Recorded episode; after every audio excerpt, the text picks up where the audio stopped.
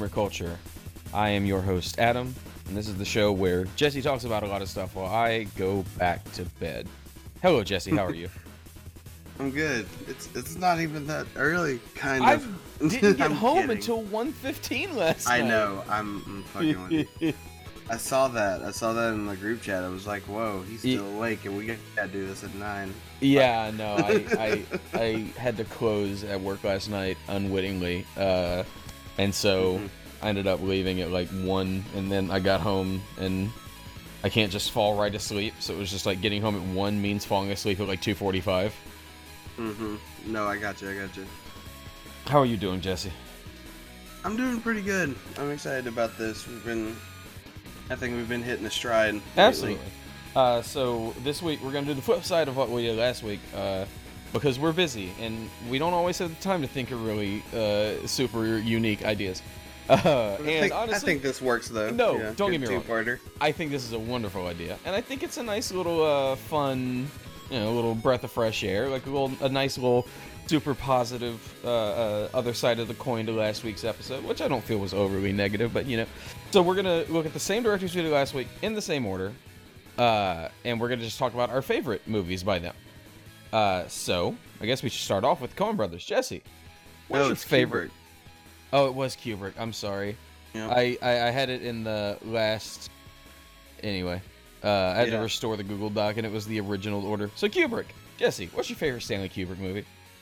Um, hands down, it's Clockwork Orange. I can see that. like um it like like my journey with kubrick is super weird but i think a lot of people's is it Eh, just depends yeah. on who wants to who wants to admit it or not but mine's crazy except for um the only movie by kubrick i saw that i immediately just i don't know loved every single thing about it um the second closest is full metal jacket Yeah. but this one um, is definitely Clockwork Orange. Cl- uh, interesting enough, I, w- I would say 2001 takes all the sci-fi ideas I like and does stuff with them that I'm that I don't know. I just I'm not into the execution. I'm not into the presentation. It's too slow for me. And then this one, Clockwork Orange takes all the uh, sci-fi ideas that I wasn't initially big on to start with when I saw the film, and made me like really love how out there and crazy they go with the concepts. Um, it made me really love dystopian and realize just how different dystopian films can be in in just so many different ways. Because usually there's some kind of like oppressive overlord thing, but here it's just like in the trenches, kind of. It's just like the insane grunt level of how crazy and fucked up I guess our culture can get and be a dystopian without like having to have a nuclear war or something, yeah. which is fucking brilliant. I'm super into that. Like this, I like the the look at our future that isn't like, yeah, that isn't like no no disaster. cataclysmic event had to happen. It's Yeah. just humans getting worse. Yeah, it's just this like slightly honestly, um, it's not full on dystopian, but that new show Maniac on Netflix is like that a lot, where it's like it's this look at our world and our possible future, Yeah. just like a little tweaked Mhm. to make things just a little like uncomfortably different. Yeah. But like in a way where you could you can see you could see the world in which all that stuff happens. It's I'm super into that. I like that a lot.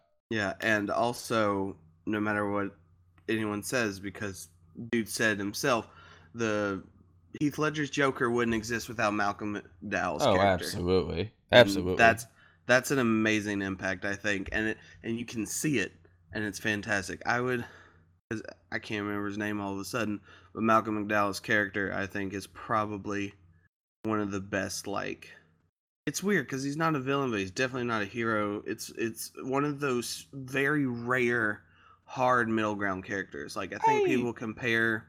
Like yeah, he's evil. And, I was and about to up, say like, he but is. uh, he but does- but is it's still his story. Yeah, like- like, he's, he's the compared to- protagonist, but he's yeah. like awful.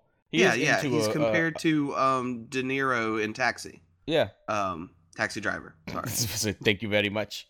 Yeah, let me let me add the driver Uh, before but yeah, people it's for like no you reason know freak out. he is the protagonist, but he is very into a bit of the old ultraviolence. So I, he's Yes, definitely right. like, he, like you can be the protagonist and a villain.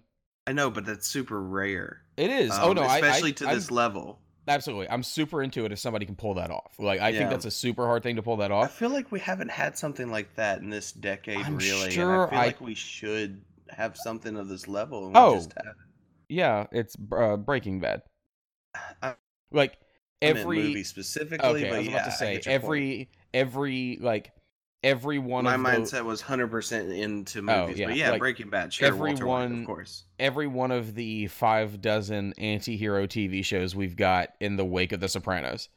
Like Breaking true. Bad, Dexter, Ozark on Netflix, like yeah, I've heard of. like Yeah. um God, yeah, like all that stuff, you know, fucking that's I get- the I, that, I get. it, it moved over our to co- TV. Yeah, I guess our society can't handle it in two hours. We have to flesh it out over a Well, I think it's because really it's it's easier to tell that it.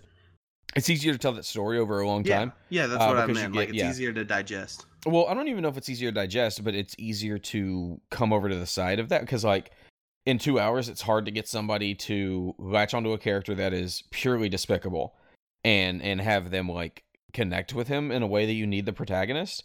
Uh, but in a TV show, you have a very long time to like get them to introduce the character, to show what makes the character tick, to make the character sympathetic, to get people attached to it even if it is or or you do like Breaking Bad where the character starts as this good guy doing, you know, doing his best and ends as a fucking supervillain. Yeah. Uh so So what's For- yours? for me there was like all of these were actually pretty easy. Like these were all like I didn't go look anything up. I didn't like it was all just gut feeling. Like what's Mhm. the first thing that comes to mind? And for Kubrick, like you talked about satire, I fucking love Doctor Strangelove. Yeah, like, Like- that's that's up there. Oh I, my I God. Love... It's such a it's a like It's- it's one of the funniest movies ever made yeah. and it makes me wish so bad Kubrick would have done more comedy because like this dude just drops in makes like one comedy and it's the best comedy ever it just leaves So it's so- oh, so um, good Did you hear about? It was on HBO for a little while called The Brink. Um, yes that was the show ago. with Tim Robbins and Jack Black Yeah, I feel like Kubrick would have loved doing something like that if he I was still around. I would have loved Kubrick to have done something like that because it might have Yeah. like been a little bit better because like that yeah, show had it, a great like, premise It made me feel but- like this thing, this thing desperately wants to be like Doctor Yes. Strangelove without trying Yes. to. which which you've seen a billion times like there was a show or there was a god i don't remember the name of it there was a show in britain that was like a mockumentary that that was feel like, in the vein of dr Strange. strangelove about now. yeah there's a they made a movie out of it that's that had doctor who in it uh Pe- Which one? peter peter capaldi Ah, cool. Okay. uh it's it was really good it's like a, oh it's a I you- can totally see Peter Capaldi as like if they remade Strangelove, he Yeah. could totally do that. That'd be it's great. it was fucking hilarious because Peter Capaldi like it was hitting hitting records for curse words and sentences. It That's okay. beautiful. It's the movie was called In the Loop and the show was called In the Uh, Thick of It.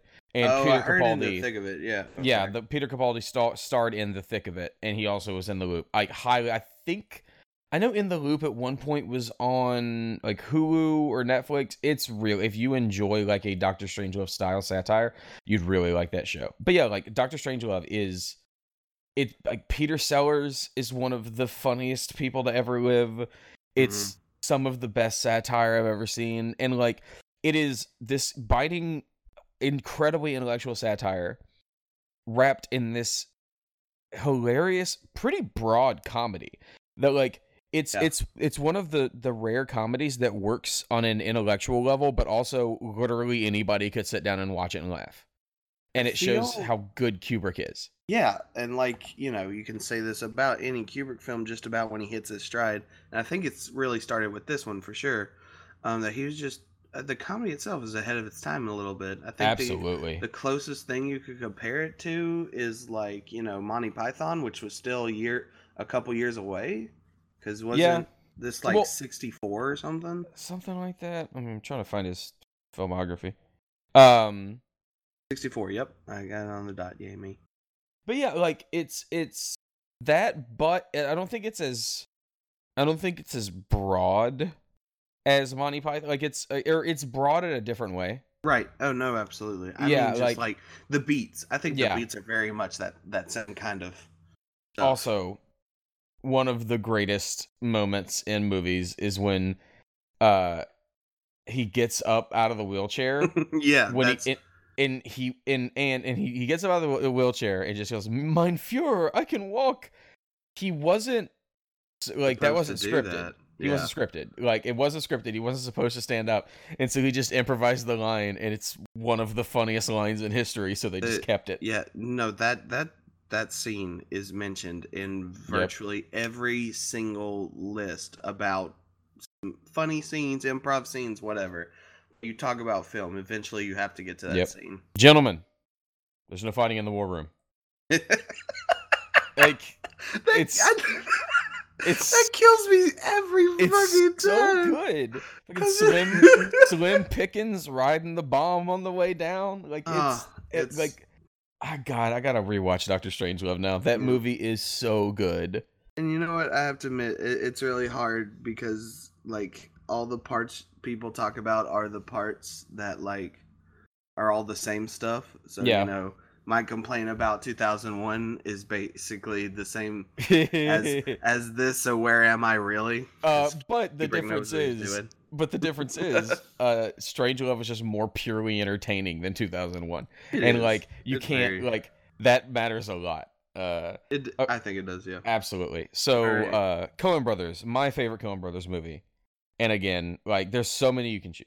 So many. This is the hard. movies. This was the hardest one for me. Honestly, this was the easiest one for me, just Yeah. because gut feeling. Yeah. It's it's Oh Brother Art Thou. Dude, Like, I'm a I'm gonna come like a thousand miles to hug you because that's that mine too.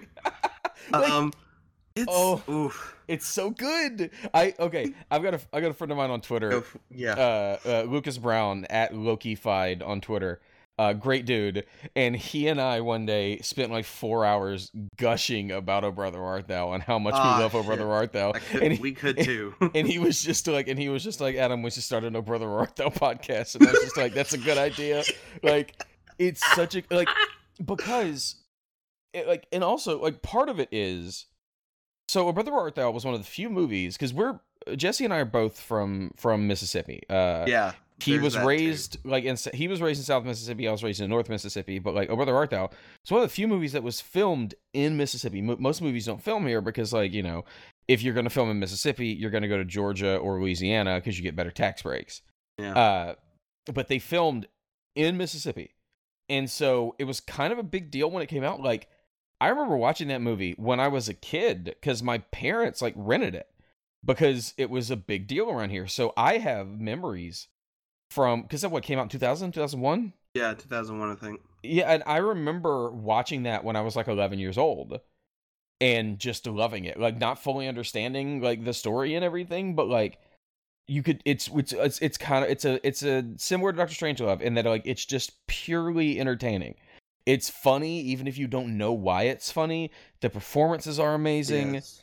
The music is incredible. It's Um, shot beautifully. It was the first movie to ever do digital color correcting, which is now just like standard across the board. Because the whole movie, like the the the Mississippi, yeah, um, they, they like- muddied it up, right? yeah, because they, they, more came brown. down. They More came down- They came down and filmed it like in the summer when everything was lush and green, and they were like, "We need this to be brown and dusty." Yeah. And so they, it was like the first movie ever to do like digital like computer uh color correction to change all that which changed the film industry because that's just standard now.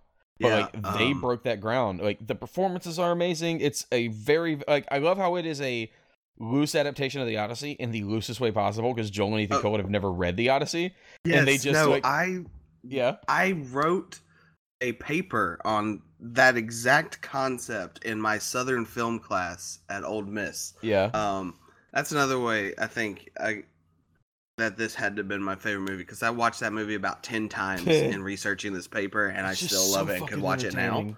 it's Yeah, so it's just- entertaining It flows wonderfully. Yes. It is an it is an act in three parts, you know, kind of thing. It's well got that feeling. Um, well i think part of the reason why it flows so well is because it is an act in three parts, but it's also a series of small vignettes. It is like very much like so. because you have the you have the overarching act of them uh breaking out and George Clooney trying to find his wife to get her back uh and all that and the journey but then you have the John Goodman part you have the Tommy Johnson part you have the sirens you John have Goodman's so great in that. One of the best John Goodmans, just because he's like So a good. villain and he's like kind of at his like largest, and these t- scary and yeah terrifying. like the way they I don't know shoot if it's him yeah. I was gonna say the way they shoot him, Like- he has to be bigger than he well really it's is. because uh if you go back and watch mostly they shoot him from the bottom like they shoot him like looking up which is Yeah. how you make somebody look this big and Massive as fuck. imposing and like it's I don't like, get it. like shot from the bottom up or just like hard tight close-ups because when you first see him is in the restaurant he's just got this tight close-up on him that Yep. just makes him just fill the frame yeah, oh my god it's so, so good fucking good. that's where i Um, fell in love with tim blake nelson who still doesn't get used as, much as he should because tim blake nelson's amazing Yeah, them sirens done loved him up and turned him into a horny toad A hornet. We thought we thought you we thought you was turned into a do Do not not see see the trick. Like it's quote so it's so many fu- qu- Damn, It's- damn, we're in a tight spot. We're in a damn we're in a tight I spot. don't I don't want fuck. God damn it, I'm a dapper Dan man. Like, this place is goddamn geographic oddity. Two weeks from everywhere. can't talk that way to my fiance. Just- Well, you can't marry my wife. That's that always got me. I was like, this is, fucking, and stay out of the. Woolworths. they're dead. Stay out of Walmart. That's what my dad would always say. Stay out of Walmart. I'm, Uh, I'm the I'm the I'm Um, the. yeah, I actually saw this in theaters. Wow. Because um, you were what? because were it what, had bluegrass music in it, and that's the only thing my father listens to. And so he was like, "Yeah, I was like seven. Oh, wow. So he, yeah, so we went because it was in Mississippi. Yeah, had bluegrass. It was like my dad's ultimate movie. Like it was Oh, made for so him. Was good. great. Fucking Um, I I'm the goddamn paterfamilias. it's so, So so you ain't good. their Like- daddy. their daddy got hit by a train. Stop telling them that. like it's so good. And I could got hit by no train. like there was like like Coen, the Coen Brothers like could have been really hard for me because I could have gone No Country for Old Men, which I adore and is like the movie that made me like fall in love with like great movies. Yeah, Uh, like like, like, I watched for it- I get you know their movie where they Yeah. like defied expectations and concepts and And like Who- I who I they are, that- what the genre is. Like that movie. yeah, like I watched that when I was- I think. I watched that when I was 17, like right when it came out on like home me- media before it won the Oscar. Yeah. And it was like at that perfect age where like I sat down and watched it and just like couldn't look away and I was just like, "Oh. Oh, this is what movies." It's like it was like when you when you're like 14 and you get that album that like makes you actually like realize what like great music is yes. and like and it was like that for me and it was just like, "Oh my god." So that movie like will always be special to me Mhm. and I could have done I could have done Lebowski because Lebowski is is yeah, am- amazing. Lebowski or At Fargo, yeah, like, fucking, uh, but at the end of the day, like for I fucking like, love oh, Oh Brother Art Thou. Yeah, like Oh Brother Art Thou wins by like 0.2 Yeah. percent. Like that's Like, it's for a me- close fucking race for me, For me, it it simultaneously wins by 0.2 percent and by like sixty percent right? because like it's so like it all these movies are so good and I enjoy them so much, but Oh Brother Art Thou just like means so much to me. And I, it's the most endlessly like entertaining and rewatchable. And also, yes, it is so also, rewatchable. Man of Constant Sorrow fucking slaps. That That song is Song so is good. Uh, one of Um, my favorite things when they filmed that, Yeah, like when they filmed the the the the recording scene, like they were planning on George singing, right. And he can't. and he went in there and he couldn't sing. But they Didn't- know that because he never tried singing before, and they just assumed he could because he's George Clooney. Of course he can sing, Some of us have to sign with X's because only three or four of us can write. right? Uh, so also, one of my favorite things they un- they they understand like the, they they they did the research because it was Tommy Johnson that they picked up at the crossroads after he sold his soul to the devil to play the guitar. Right. Most people associate that with Robert Johnson. That's Robert Johnson wrote the song Crossroad Blues after hearing the story of Tommy Johnson. So most people think it was Robert Johnson that sold his soul, but it was Tommy Johnson. And and as such, like they got that right in this movie, which I think is like so like it would have been so easy just to go with Robert Johnson. but they went with Tommy Johnson. And I think that's fucking great because Right. it shows they did their research. Oh my god, it's God. Yeah. I have to Um, rewatch it, brother Art now. Yeah, Uh-oh. there. I just, just, I have to share this because it's so stupid. There's a really, really bad like alternative rock nu metal cover of uh Man in Constant Sorrow. Like it's very bad. It's very bad. I don't, I don't know if they did, but there's like this sweeping guitar like in it, and it messes up the whole flow. And it's like, what are you guys doing? And then they kind of reverb the dude's voice. It's ridiculous. I hate that. Yeah, it's very bad. But if you like experiencing bad bad songs, just to know that this exists, you should check it out. God. If I'm if I'm not wrong, I think the band is Charm City Devils, and it Of was, course it uh, is. 2012. Yeah, like this is their only hit remotely, and it wasn't even that big. So, God. Uh, I just have one more question for you, Jesse. yes. Is you is or is you ain't my constituency? Uh, Jesse. Ah, Jesse, what is your favorite James Cameron movie? uh, Terminator 2. Yeah, yeah. Yeah, Yeah. it was I like yeah. I thought for a minute. and I was like, no, no, because this is the only movie where I am entertained the entire way through and enjoy. Like I like I like Titanic a lot. Um, True Lie, True Lies, I haven't seen in a long time. I know like what it is, and that's fine. But Terminator Two brings brings something else. It Terminator really 2 is so good. It is like- It's, One of the biggest like it's one of the biggest miss it's one of the like the marketing for Terminator 2 is so weird yeah. because in the marketing they give away the twist. They do that, in every single Terminator film. That that right cuz they did it in Terminator uh, uh they did it in Salvation and Genisys. Salvation and Genisys. Uh but yeah, like he cuz the first like what 15 20 minutes of that movie you You don't know that and yeah, you think Arnold is coming to kill him. it. Yeah. Yeah, like it's incredible. And then that twist is like, "Oh my god." And they just it's just in every trailer for that movie. It's so fucking weird. It's Like, how does that happen? Smart, but Yeah. whatever.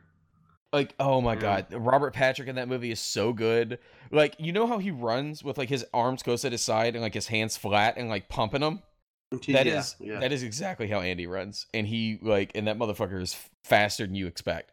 Like he runs exactly like that and he is faster than he has any right to he be. learned. Is that where Andy seems like someone who would have learned that from him? and he's like, "This Exactly. works." But yeah, Goddamn. like the effects were so good for their time. It's Yeah. and and again, It And I think it's gonna be- very well. absolutely, and I think it's gonna be the theme for a lot of these movies because like you know we're not exactly talking. We don't care about like best here. This is kind of gut feeling uh favorites. Like it's so entertaining. And I think that's going to be the theme for a lot of these movies because they're just going to be ones that are just purely entertaining because those are the ones that you can watch over and over again. Also, also as wrestling fans, there are not one but two wrestlers who use the Terminator in their like gimmick. So Yeah, can you? Who's the other one? Oh, Cage. Cage, Cage, Cage. Cage is a machine. That's right. yeah, I Um, forgot that. I forgot that uh, Brian Cage also uses the Terminator. Yeah, so like it we hear that at least once a month, if not Yep. two or three. and it's so good like um there's a wrestling show in san francisco called Hoodslam. Yeah. and like it is this intimate show and it's all just like crazy. It's honestly like kind of like kaiju big battel like everybody comes out in these like stupid gimmicks and it's not taken seriously at all.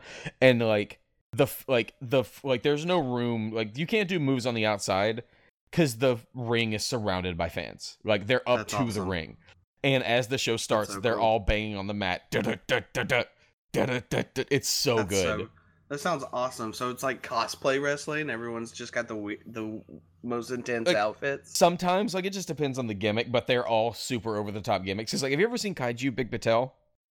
No. Oh my god, you should check that out. Cause it is a wrestling show where everybody are in like Godzilla outfits, Yeah, and there that- are like, cardboard amazing. and there are cardboard fucking buildings in the ring. It's really That- good. You I- should definitely check yeah, that out. I need more of that in my yeah, life. I could have gone to sounds one of their good. shows, uh, WrestleMania weekend, but it would have been after NXT Takeover, which like it would it started at like twelve thirty a.m. and that would have I Oh, would have yeah. been at that show until like two, and then I would have had to Yeah. wake up the next morning to go to Axxess, and I just couldn't do it. I would have died. But yeah, No, no, check like look them up on YouTube. That's their stuff is amazing and hilarious. Yeah. But back to Terminator 2. Uh Terminator 2 is so So all the all the crap I give about aliens being that kind of sequel, this is the to me the right kind of sequel. If yeah, but know, also as far as p- being nitpicky goes.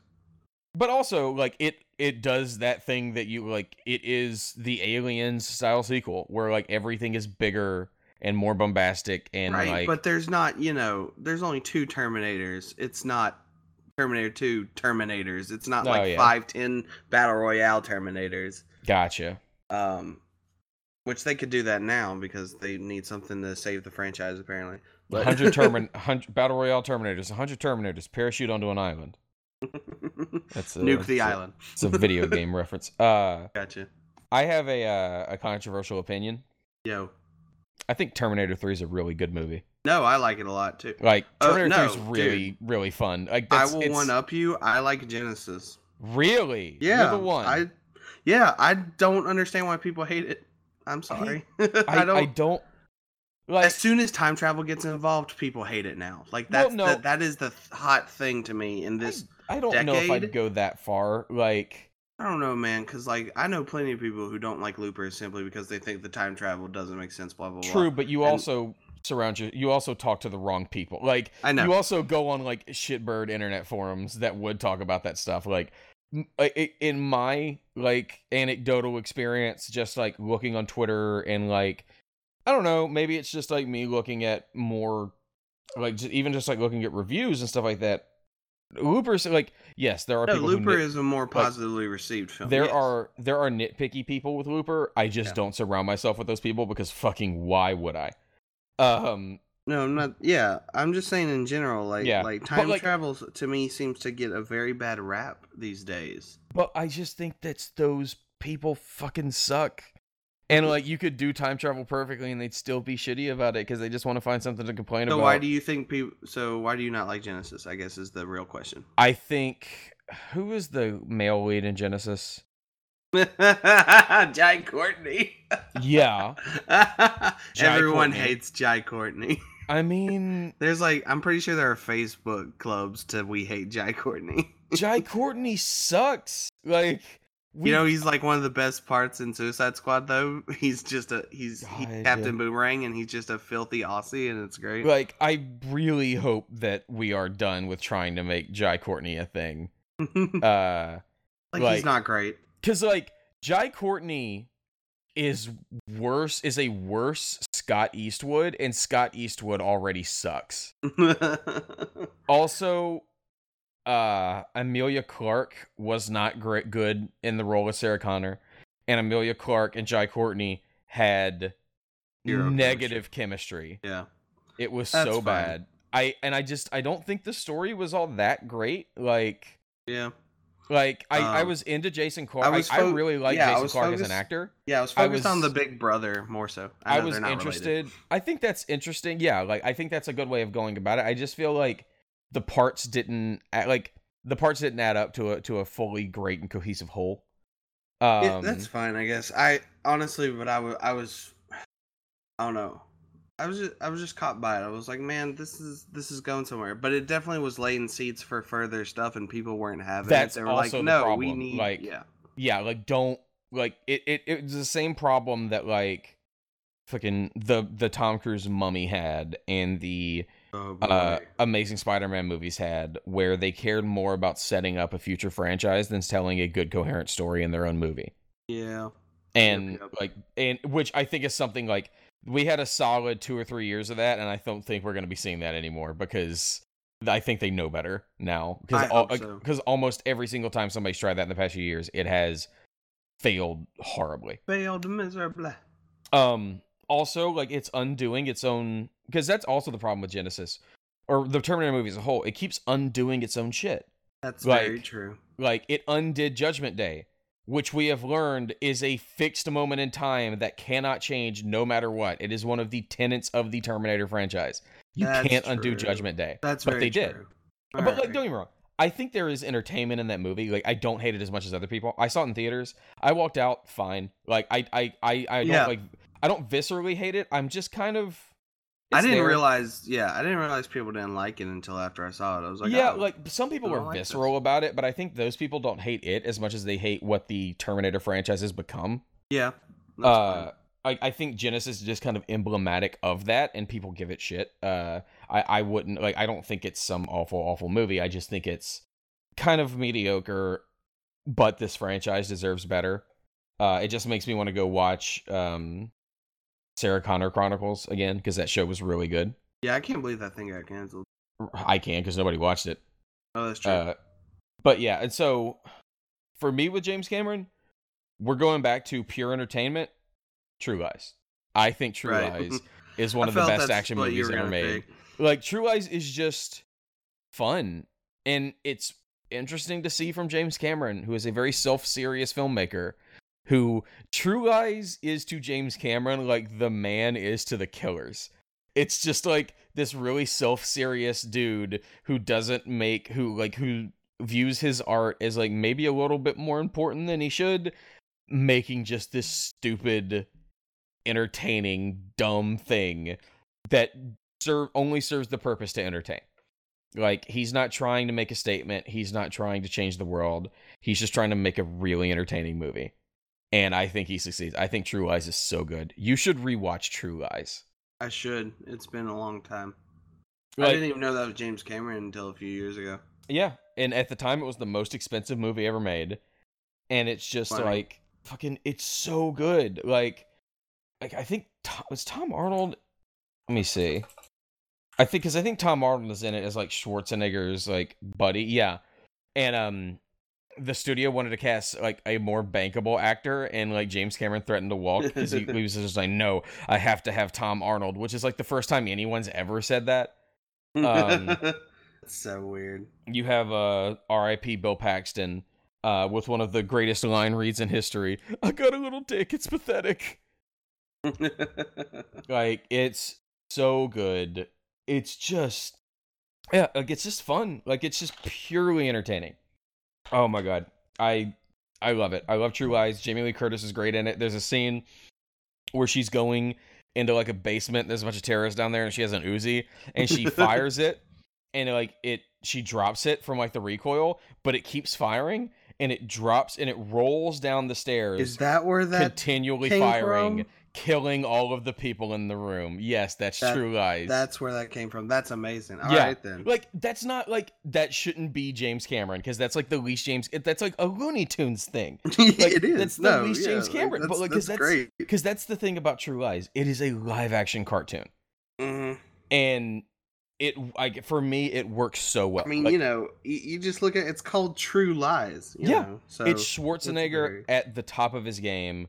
Like it's like and it's it's it's Schwarzenegger at the top of his game at the like the like 94 which is in like the golden age of action movies because like you're coming up on like The Rock and Bad Boys and Independence Day and it's it's James it's, it's Schwarzenegger at his peak with the craftsmanship and spectacle of James Cameron yeah. is so good.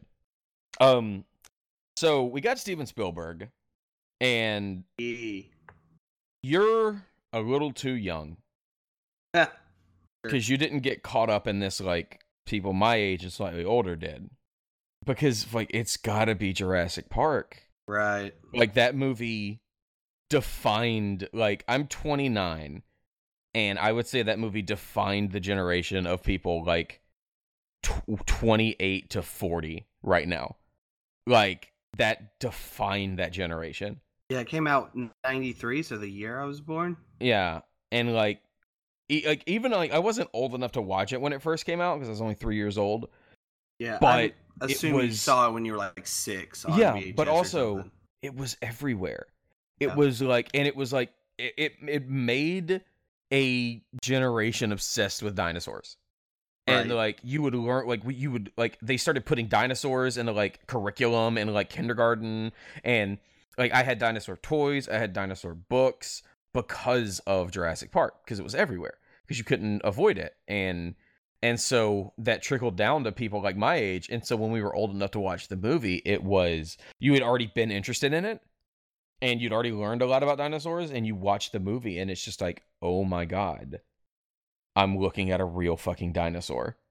And it is just that's why it's so beloved. Like and also I think it's just a great movie. Like it is like you you could write a class on how good like how well made Jurassic Park is from the effects to the storytelling to the performances like it is just so good uh and it's again incredibly entertaining like you can sit down and watch Jurassic Park right now and it still holds up you can Yeah, I rewatched it recently because I was wondering if I was wrong Yeah. about it. Um, I don't hate. you were Shut up.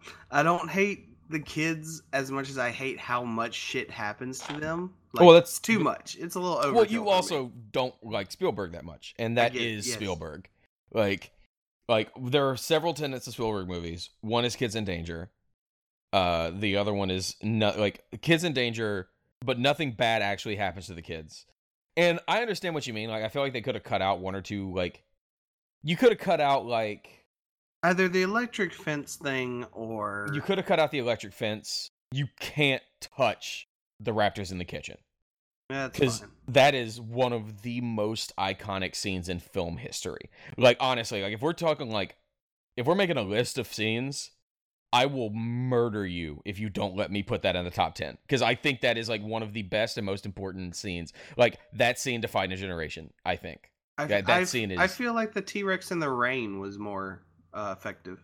Uh, don't I get me wrong. That scene was big, a bigger importance. I think that that scene is also up there like and listen, you I can only have one, Adam. You No, can't you- have two you- dinosaur scenes in your top you ten. you can also go fuck yourself.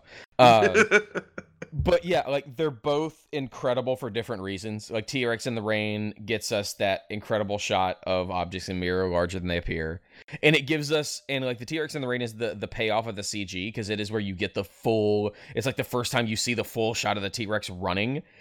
Uh, but man, like that raptor scene, I would give. I, I think the raptor scene is a better scene because it is just like it is a masterclass in like suspense and like making a monster movie. Like Hitchcock would like would be proud of that raptor scene. Uh Except for the part where you can see the hand tilt the tail Yeah, of the uh, yeah, raptor. also, fuck yourself. Um, I'm better because I know that. but yeah, no, like that scene is I I still like I still when I watch that scene have to remember to breathe cuz I still get caught up in it cuz it's just so masterfully made. It's so good. The Jeff Goldblum at his Goldblumiest. Like It's so great. I need, we like yeah, we both listen to the rewatchables on on the Ringer. right. That is peak Goldblum. That is that is Yeah. the peak for Goldblum. Like, and that's not to say the Goldblum hasn't done great things since, but man, And, the- and honestly, like you should rewatch the second one just for him too. Like that's Oh, kind of why that movie's there. And, Listen. I don't hate The Lost World. I mean, I don't either, but I'm just I- saying, like in general, it's Absolutely. it's Goldblum's movie. Like that is for Oh, him. yeah. I I kind of like really agree with my like Mikey when he did movies of Mikey for The Lost World defending it. Yeah. I agree with a lot of stuff he said in that movie. I think that movie is way better than people give it credit for. Uh, there's great lines in it, and but yeah, like Goldblum just fucking. Now I'm talking to myself again. See, I was right. that's a it's a it's a big pile of shit. Um, Wasn't that one ad libbed? I think so. I can't I can't tell you how many times over the course of my life I have said the words dino DNA. And I don't talk about dinosaur DNA that much. Uh it just kind of comes up. Uh Fucking. God, one of my favorite uh, bits is from my brother, my brother and me when somebody was talking about like if I, I'm going to Italy, if I speak like in with an Italian accent, will that be offensive? It was like off of a Yahoo answer. And they were just like that would be like if you went to if you were if you were Spanish and you came to America and you were just like Donde está mi amigo? And and so it was just like, Are you Mr. DNA from Jurassic Park? And he was just like, like uh, Hola, mi amo Jose Hammond. Donde, es, donde está los Thunder Lizards? God damn it. It's so good. But yeah, like I, I listen. There's a lot of Spielberg movies that I truly love, but like like like Jurassic Park like changed the world, especially for people my like people my age, people a little bit older than me, and I'm sure younger than me. Yeah, you might have just missed it. Uh, but God, like it, ch- it changed our lives. What's your favorite Spielberg movie, Jesse?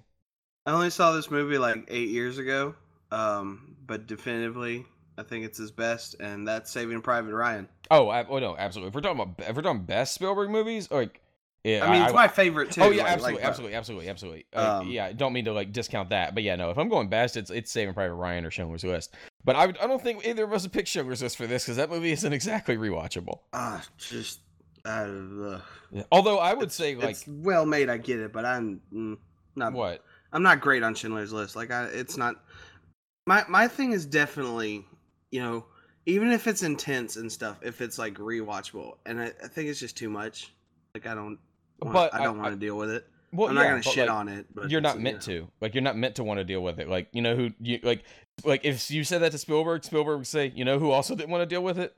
People in the concentration camps. That's not fair, Spielberg. no, you made like- this movie. no, but like no, that's like he very intentionally made it that way because he he he needed people to like, and we as a culture needed to see what it was like, Yeah. so it never happens again. it is crazy to think too. Like that's another thing that hindsight really messes you up on is that it's one of the first movies to be like that. Yep. And I I can't I can't register that because in uh, my middle school for whatever reason we saw multiple Holocaust movies like the Kid in the Striped Pajamas and Yeah. stuff like that, and read and we read um, Night of the Broken Glass. Like we were always you know Yeah. exposed to that. So I guess you Oh, yeah, know like, for my still- generation, Schindler's List is Well, no, you know, we we, oh, we still we still learned about it in school and everything, but like no movie before or since portrayed it like that. Yeah, it was Because very, it was and- overly realistic.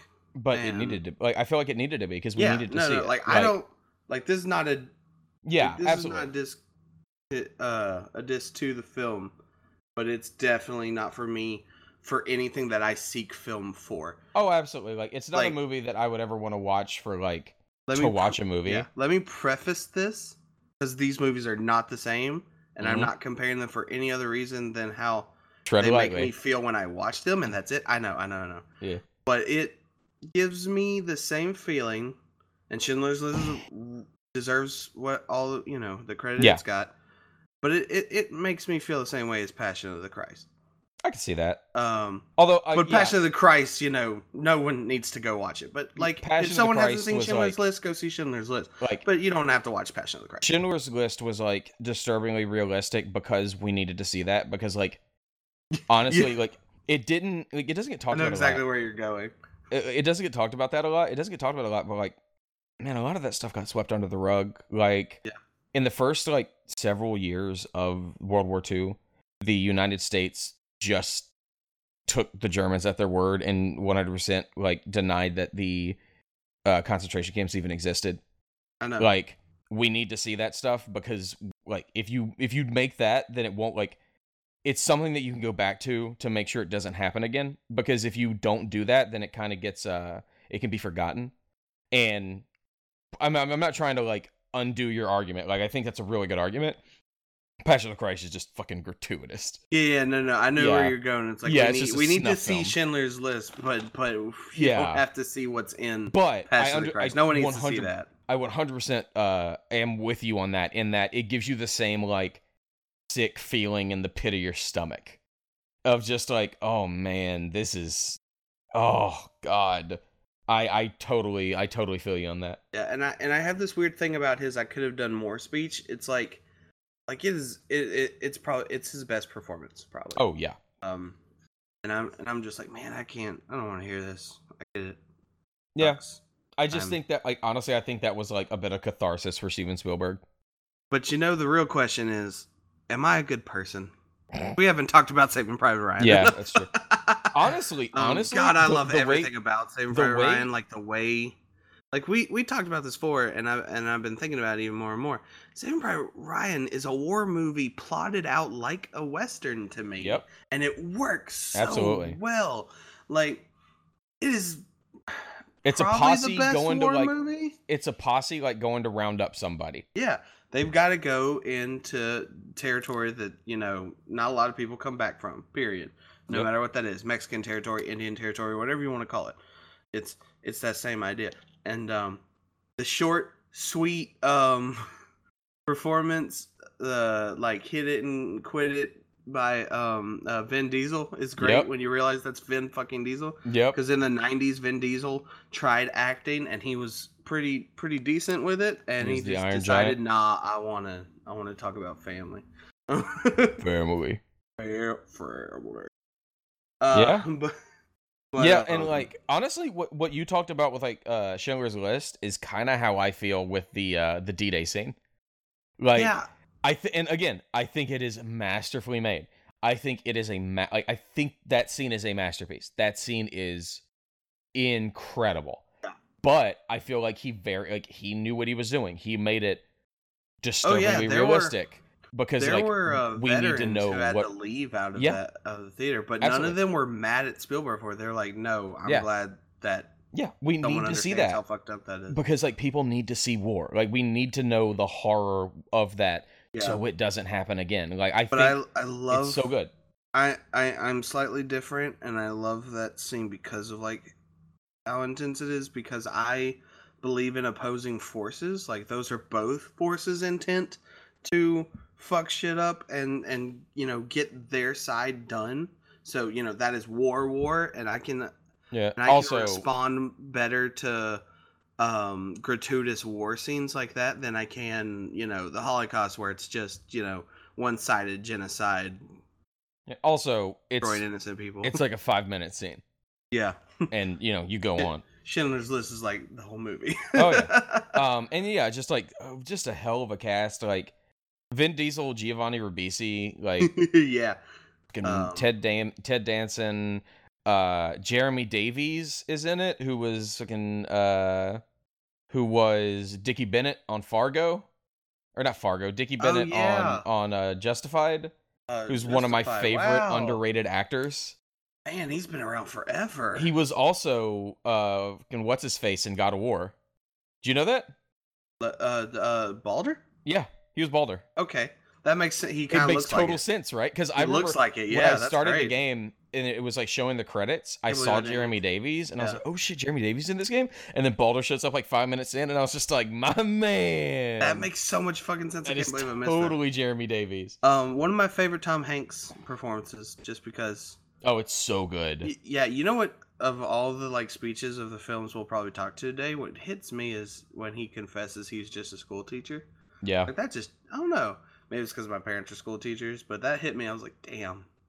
Like, uh, yeah. It's, Talk about just you have to change for the the better of this thing that shouldn't be happening kind of Yep. situation. It's pretty amazing. uh, also um, the fact that they made the cast go through boot camp Yeah. Except Matt Damon, Yep. Like so the great. cast would have real world resentment against Matt Damon that would come across. in so there. fucking funny. like damn, you that's I love Also- stuff like that. That's fucking brilliant. although you can't take a step back and you're just like man like it shows like the futility of war in that like you went you went to find this guy and how many people died to like just just to say just to get him back He doesn't want to go. like and he doesn't even want to go when you get there. Doesn't even want to like go. how many lives were lost? You little shit. yeah like how many how many people died? Because it's just like oh we can't have this mother lose her son. How many mothers lost their sons because tom hanks was had blinders on and was obsessed with getting this guy out? Because that's the thing about tom hanks's character in that movie. Like he's like he makes all Well, the wrong given- decisions Well, he was given the order to. He and he was, felt like he was like- doing the right thing. he thought he eh, absolutely he thought he was doing the right thing and he was given the order to but like it it kind of becomes this like singular obsession for him like he has to like I think it he is feels like it, it'll redeem Exactly. he's done. I, I It's- think that's it one of 100%.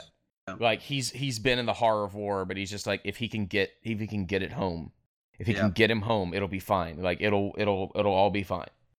Yeah, it's it's so good. It's just a masterpiece. One of the one of the best movies ever made. And it lost to Shakespeare in Love at the Oscars. Oscars, Oscars. Yeah, God, so bad. Um, hey Jesse, Yo, what's your favorite Christopher Nolan movie? god damn it. Um, This one's tough. This one was the hardest one for me. probably the Dark Knight. I'm gonna say Dark Knight. Bingo. Dark Knight. I rewatched The Dark Knight just uh, just a few weeks ago because uh, we hit the 10th month, don't you? anniversary. Didn't you say that? No, it was, it was the the 10th anniversary. Um, My God, ten years. Wow. and it still holds up so fucking much. I It's wish, so good. Wish we could still get that feel from superhero movies. There's DC specifically. I, I'm, I'm trying to figure out what we're missing, and I guess it, I don't know. WB can't handle their stuff. Honestly, like I think The Dark Knight was just a singular moment in time that can't be replicated. That sucks. But And well no, no, it shouldn't be. Like The Dark Knight is a masterpiece. You can't just make another masterpiece. I feel like Marvel's gone the right way of making their movies uh different but a bit more broad and a bit more purely entertaining. yeah. uh and like like we've seen the in the past 10 years we have seen the folly of trying to catch that lightning back in the bottle like because the dark knight's amazing but outside of marvel the dark knight kind of ruined comic book movies because everybody wanted to be the dark knight but I think God, a lot of it has to do. They put way too many eggs in uh, Yep. Zack Snyder's basket. also they hired Zack snyder Yeah, that's what I'm saying. That guy, that guy didn't even bring a basket. He brought like a bucket and thought that it was gonna work. And sorry, this is bad. this is bad. But um, I don't know. It, I, I to me that will be one of the most baffling decisions in Hollywood is how much they put on Zack Snyder of all people. And maybe it's because he was the most enthusiastic yes man. I feel like Snyder man. is just super like yes, I'll do this. Yes, I'll do this. Anything to make a DC movie. I- Sure. Don't understand. Like, Zack Snyder made a really good Dawn of the Dead remake and parlayed that into this whole career. yeah. Um. Like, he made a really good Dawn of the Dead remake, a passable but too, like, fan friendly, uh, um, Watchmen. Watchmen, 300. Watchmen Okay. adaptation. Yeah, I uh, enjoyed Watchmen a lot, but um, I Watchmen was great if you didn't watch the uh you didn't read the. if you book? did if you know if you, if you read the book if you read the book watchmen was great because watchmen was a too faithful adaptation Oh, uh, okay. i think watchmen is the perfect example of how like you can't just yank something from a comic book page and throw it on screen uh, which is why i'm really interested in this hbo series because i think it works better as a tv series and I, I i feel like and i think it's and i don't think it was like studio mandate that what that snyder do it that way i think it was um I think it was just uh it was like he wanted to do that because he loved the book so much, which I Oh no, understand. Watchmen, sure, but I think after that. Oh no! like- Well, fucking after that, he made Sucker Punch, and then they gave him the entire DCU after Sucker Punch. That's yeah. No, no, no. That's what that's what I mean. Like, yeah, he made Sucker Punch, which I don't care what it looks like. It is not a good story. It is not. it's a mess. It's not good. It was the first like original but I think they thing gave him DC after Sucker Punch because he was more than willing to let them throw him around if it meant he could do this. Uh, may- yeah, that's What entirely possible. like. Like. it does. The whole DCEU does feel like just like too many cooks. Um, like just being put not the short too many cooks, like the phrase too many cooks. I know, I know, I know, I know. But no, in uh, in Too all honesty, I think I think cooks. I think it's not enough cooks and just people who you know like food. Well, no, I think Like, it's like I know. That's I what it felt like to me. I, I think it's like you know too many like people yanking everything in every different direction. Like, so we're getting off on tangent here, but like, so do you know why Suicide Squad was such a fucking mess? Um, It's the story of Suicide Squad's fascinating. So, there's like a shit ton of studio interference, right? so the first trailer comes out and Yeah. gets hugely well received. Like that first trailer was awesome. Yeah. and that the it was polling off the charts. It was like going great. It got a ton of views. People were talking about it, but the test screenings they were doing for the movie weren't working. They just they just weren't. And so you uh, so uh, D, uh, Warner Brothers is like, what what are we doing? Like the the trailer's great, but the movie's not working. And so they were just like, all right, uh, let's have a few reshoots and they went to the director and they're like, "All right, we're gonna do some few research reshoots. You know, you have total control, but here's a billion things you can't do and that you have to change. Yeah. And then when it went to the edit, they got the studio that cut the trailer to edit the movie, Eh. which Okay. doesn't work because they don't know how to edit movies. They know how to edit trailers. because one of the biggest problems in Suicide Squad is the editing. Because so much of the editing doesn't make sense. Uh, Foldable Human on YouTube has a fantastic, like, 45 minute video because he's an editor and he breaks down the editing in Suicide Squad and what goes wrong and, like, talks about it in ways that, like, I don't think when I think of editing. Um, and it, it's because they don't understand how to edit a cohesive movie. They understand how to edit what looks cool. And Yeah. so they were like eye lines didn't match up. Like Will Smith's character in that movie introduces himself three times. Yeah. Uh like stuff is thrown out, stuff is brought back up, like stuff is reintroduced. The scene later, uh every single scene starts with a uh with a uh establishing shot with a popular song over it Yes. like and it's because it was it was edited by trailer people who don't know how to edit movies they know how to edit trailers like that is just it's that is fascinating to me i want to see a hearts of darkness style like documentary about the making of Oh, suicide God. squad yeah. uh but the dark knight is just guy it's it's amazing like it's a masterpiece you know we're, we- Um, we're using that term a lot but it is an absolute masterpiece I I can't remember if I said this on a previous episode or if it's just something brought up after the uh before or after we recorded, but Nolan was mainly inspired by Heat to make Yes. this movie. yes we talked about that. so in about case that people yeah didn't know, yep in case this wasn't said in a recording, fucking Heat. I mean, look That's a- at that. Look at that. That's an out- that opening, opening. scene. Yes, God. and also it's got the same motherfucker in it. It's got William um, Fichtner, Yeah, yeah. the yeah, best that want- guy yeah. of all time. Because he looks like he wants to kill your children. You and your friends are dead. You know who this bank belongs to. God. Um, Yeah, like it's like freaking. Even the stuff that I feel like uh maybe missed, because like I feel like you can make. I don't know if you can make that movie without the Two You Face know storyline. only but like the Two Face Right. storyline feels that's a very it's a very busy movie, and like it you is, can't. but I feel you like it flows. Very it do, it correctly. flows so well. It does. It does.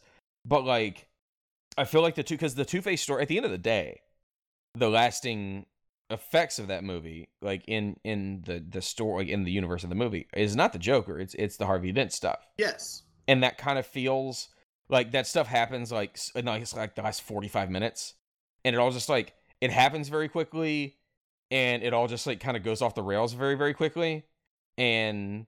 It, I just I wish it would have been a little bit more. I wish I wish you're, the Two Face you're stuff. thinking of the end of Batman Begins. No, I- that, that went off the rails. No, like oh, Jesus God, where Yes. Batman, where Batman straight up murders a dude, even though Batman quote unquote doesn't kill. Um, and you know the train. Yeah. Um, but uh, like it, it just feels like they had to rush the the Harvey Dent stuff a little bit. Uh, but man, if that's your only like, that's a nitpick. Like I, I oh yeah, no. I, I cannot. to me, to me, I you know what the only genuinely bad thing about this movie is? What's that? Is just the, is just the Batman voice. It really doesn't hold up. Um, it's it's a meme, you know. At this point, where is she? like- Where is she? And like, Um, but like. I understand why, like in universe, I totally get why he does it. Like it Yeah, makes total sense. He has to. that's like- fine. I just He needs to disguise his voice in some way. Yeah. But dude, I thought it was perfect in the first one because he did in Like- the first one too. like He just went a little too hard. I would just I don't know. Like I would like you're a billionaire, get a voice changer. right? Yeah. eh, oh, here's the thing. You know why it was good in Batman Beg- Batman Begins? Why? Because he only said like one or two sentences at a time in Batman Begins, and in The Dark Knight He's got he full had like dialogue scenes. he had full yeah. dialogue scenes with it. Yeah. and that's where it doesn't hold up when it's like more than one sentence. Like it, when it's a paragraph, you realize how dumb it is. The the worst one, like the one line that always I go back to that's just so bad, ma- mainly because it's supposed to be such a positive line and it just doesn't work in that voice, is when he's like, "This city is full of people Yeah. who can do some good." Yeah. He was the like, best of us. Yeah, Yeah, like the whole the whole monologue at the very end. it does bring out bat metal though. Do you know what bat metal is? Yes, I know what bat metal is. At least there's that. That's so great.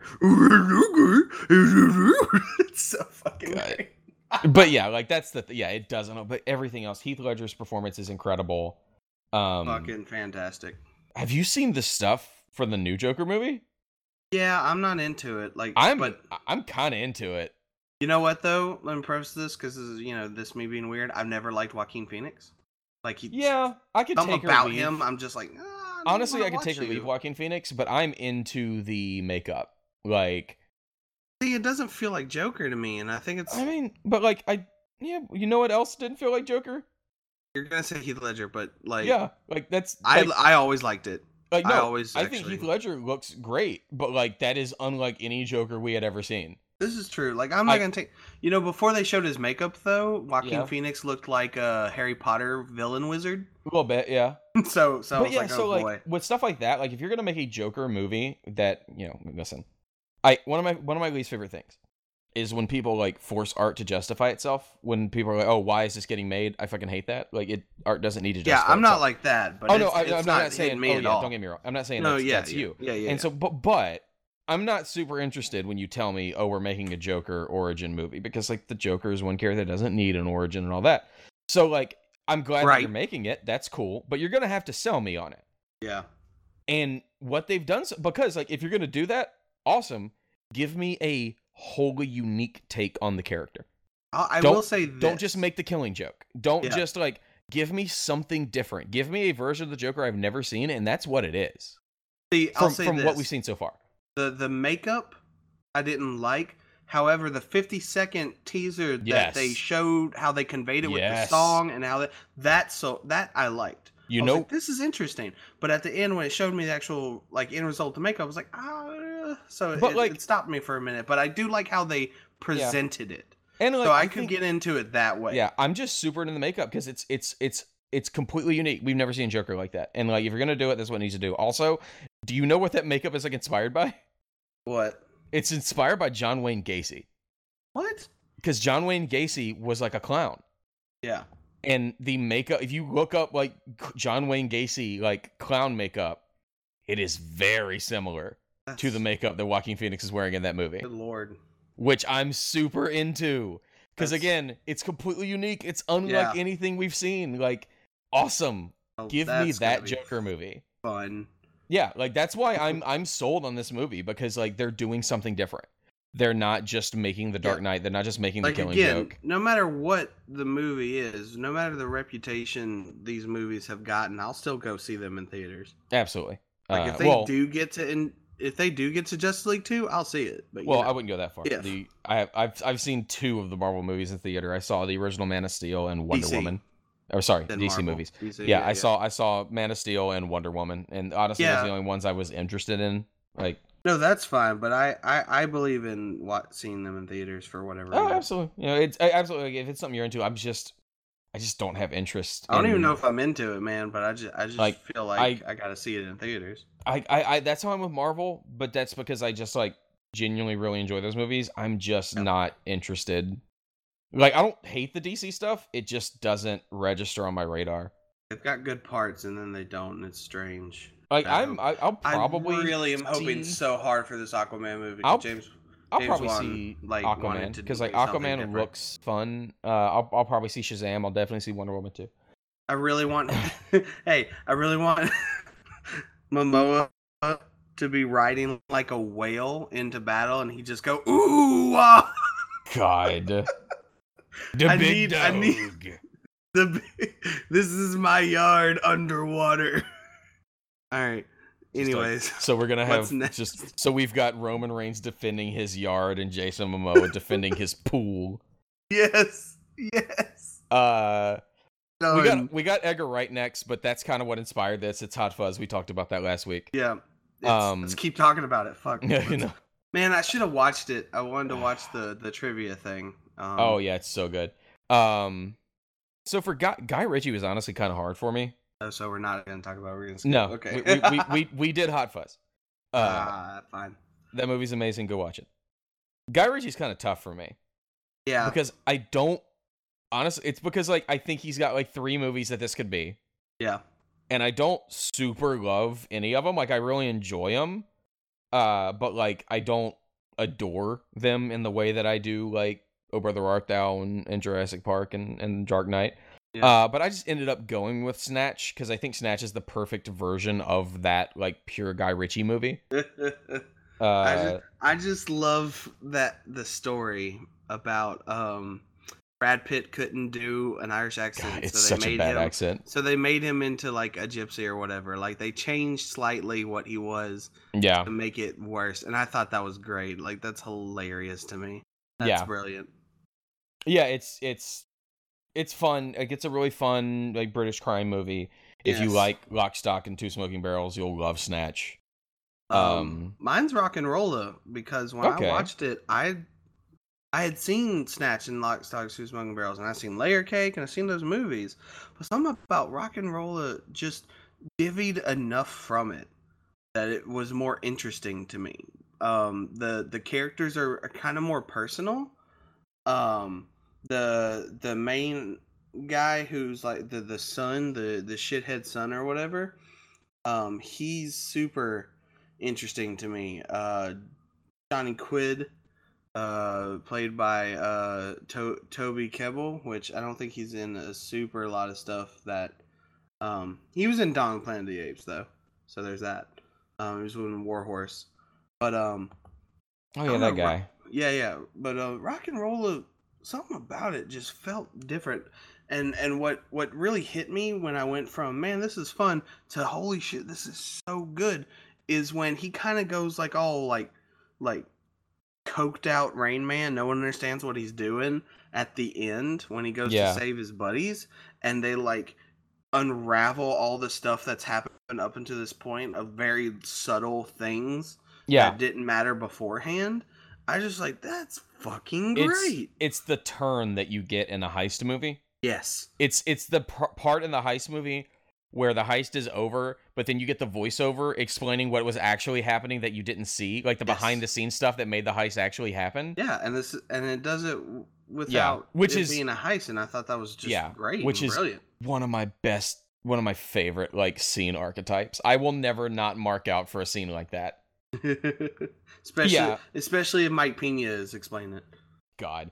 and so and like yeah like rock and roll is great like it's got mark strong as a lead and mark strong is a great actor and should get more lead roles uh it was gerard butler before we all collectively realized that we made a mistake uh making gerard butler a movie star too soon and gerard butler's got like two good performances in him yeah. Um it's Tom Hardy before he was Tom Hardy. yeah it's tom hardy back when he was still uh Super skinny and looked like the guy from Upgrade instead before he Oh. evolved. well it's it's tom hardy when he was still fucking picard clone mode Yes. uh Idris Elba. Like Idris Elba was a thing by then because that was uh post uh The Wire, Yeah. but still Idris Elba is like before he went buck wild. Uh Thandie Yeah. Newton is great in it. Yeah, I I, should I should rewatch Rock and Roll. I haven't seen it in a long time. Yeah, uh, I don't know, and I was I really like when it said um, uh, they'll be back for the real rock and roll, and it never happened. Yep.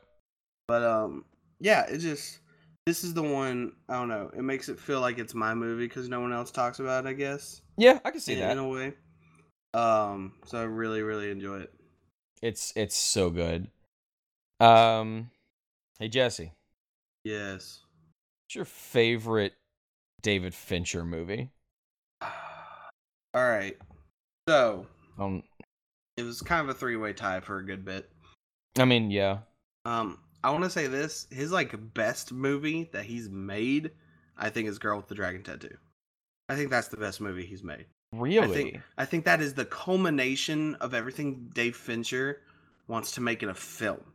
I can see that. Yeah, like it's not Um, like the best quality, but it is the most Fincher. it's the yes, it's, the, most, Fincher movie. That's what I mean when it's someone's best movie. It's the most movie of what they've strived this you know, yeah, two it's the most to make- Fincher movie. Like it is dark, it is serial killer, it is like all that stuff. Like listen, Yeah. I adore that. Like so, so a little bit of tangent. I read The Girl with the Dragon Tattoo in 2011.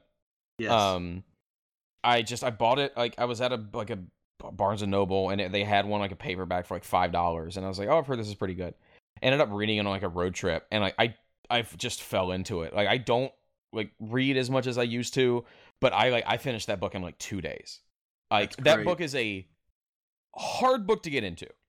Yeah, because I like you. the way Stieg Larsson writes is incredibly detailed, and like the first four chapters of that book are detailing Mikael Blomkvist's like uh kind of like fall from grace because like he ended up getting uh going and meeting somebody. He was a journalist and he he he got this scoop and he published a story and turns out the story was false and he got charged with libel and he had to go to jail for a while. Yeah. and so like the first four chapters are like intensely detailing all of that. And so but once you get past that that's when the mystery kicks in and that's when you can't stop. Uh and so i fell in love with the book. I i read it cover to cover I was super into it and then i was just like i was googling it and then i saw like oh there's a girl with dragon tattoo movie coming out and i clicked on it and i was like oh my god there's david fincher in it it's starring daniel craig and rooney mara and Oh, uh fucking um Trent Reznor and Atticus Ross are doing the score and like Yep. it was like it was this perfect confluence of like there's this book that I absolutely adore and there's a movie being made uh, like an American adaptation of it being made by the best people in the world like literally Yeah. if you had asked me to completely like who should make this movie who should direct it who should do the music who should write it who should star in it that's it that is the one Yeah. I saw Um, that movie day one the day it came out I was in theaters for that I love that movie it's not my pick though Right, right. It's not mine either. Um, I think it's, it's, it's, it's probably just the most, the most Fincher. it's like the most Fincher. Um, and then Seven just has a great like it is. There's not a movie like Seven really, and there wasn't before. Um, there's barely many like it now. But you know what? I promise for all the right reasons, I'm just gonna have to pick Fight Club. I I really love Fight Club. I have it on Blu-ray. I, and it's because I'm not a frat boy. yeah, you you under you you understand Fight I'm- Club. Yeah, yeah, yeah. No, fuck Tyler Durden. That's what you get Like, out of that movie. He literally starts like a Fuck Tyler terrorist Durden. organization. Like they're Yeah, and- terrorists. Yeah, and um this movie is not teaching you freedom. It's telling you you need to get it if this is how you think. yeah. Um it's it's it's a it's a very rare movie to this day I think where everything in that film is not supposed to glorify or tell you this is how you know things should be or this is an inspirational whatever. This is whole film is an example of what not to do as a human being for the Yep. most part like it's it's, it's not um and it's not I've and I've seen some more radical other side about like it condemning schizophrenia and stuff. no. And yeah, also, like- that's not what schizophrenia is. I know. Like if Um, anybody or, says or that, mental fu- or mental disorders in general. okay. I should yeah. I've seen I- some I say feel like- schizophrenia, but also that yeah, yeah. I, I feel like yeah, I feel like it doesn't like condemn it as much as it like like uh, expresses the the need to like need like to like seek help for that stuff. Like if Yes, dude that- if, that- if this dude had whole looked yeah. This whole this whole film is about re if like any part of this film you're interested in and it appeals to you you actually probably need to open yourself up and be more sociable and and understanding to other people's you know issues. This is not a film like yeah that film was made that way because it understands me. No no no no you need to to work some stuff out. That's the last s- sentence. That's i think or, or kind of like that. It's like this has been a weird uh year uh couple weeks for me. I need to get you know. Oh god. Thank you. Um that dude that's another thing to me. Um just using the pixies was brilliant because the pixies was a band at that point.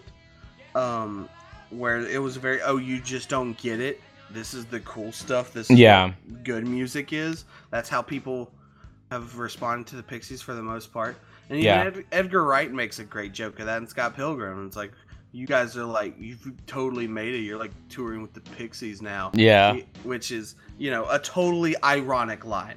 Like Yep. that's it, it's how people respond to the Pixies. And this is also the Pixies like most accessible song. Oh yeah. Period. Like no- most of their music doesn't sound like this. It's way Yep. drier and not as catchy and kind of like skittering and and Yeah. and jumping. And I think Fincher was just brilliant in doing that, where he understood like this is. Yeah. Um, Um, Uh, also, there's a band called Trampled by Turtles. They're a bluegrass band that's Yeah. really good.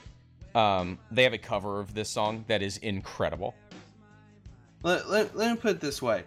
Um, I have no doubt in my mind, in my mind, in my mind, I have no doubt in my mind that Fight Club would be Patrick Bateman's favorite movie for all the right Oh, reasons. yeah. Also, So, American so, Psycho So think is- of that for a minute. but also, American Psycho was the other movie that the people who love Fight Club love. right, It's, it's like except like it- like like non-deep, probably white supremacist frat boy starter pack. Uh, Fight Yeah. Club, it is. V for Vendetta, American Psycho, Boondock Saints. no, no, no. Like I- those I- are the I'm- four. Not not the V for Vendetta movie, like the V for No. Vendetta comic. No, listen, I'm not saying. movie. No, I'm not saying that the movie's bad. I'm just saying they love that movie again for the wrong reasons. Like the I people guess who so, but love Fight the, Club for at the least wrong the V reasons for Vendetta. also love V for Vendetta for the wrong reasons. Like that is in that list. Because like, how do you think the Sure, yeah. Guy Fawkes mask became like the like the poster child of the worst parts of the internet? It wasn't the comic. Oh, I think. It, oh, I think it was the comic. It wasn't, because it the started, comic like, people were It's the it internet the people comic. are the ones who would push the comic more no, than the movie. but they didn't. They They'd pushed be like, the the movie. movie 'cause sucks. Watch the read no, the comic because it you know. started after the movie came out. Like that was a Well, thing yeah, that was because not a thing of its before the movie. popularity. No, it was it was the movie. Like, like, like the movie made it an aware thing. But I think plenty of shitheads on the internet were like, mean, "No, the listen. movie sucks. Read the comic." Like plenty of shitheads on the internet have read the comic, but like it became a thing because of the movie. That's fair. But at least, at, at least because it was written by the the Wachowskis, the screenplay for V Yeah. Vendetta, that they understood that it had to end on a hopeful, Oh yeah, no, don't get me note. wrong. Don't get me wrong. I'm not saying uh it's a bad movie or they they like it wasn't made well. I'm saying it is very similar to Fight Club That's fair. in that the wrong people got the wrong message from it. And the people who got the wrong message from Fight Club also got the wrong message from V for Vendetta. That's all right. Yeah, yeah, yeah. Okay.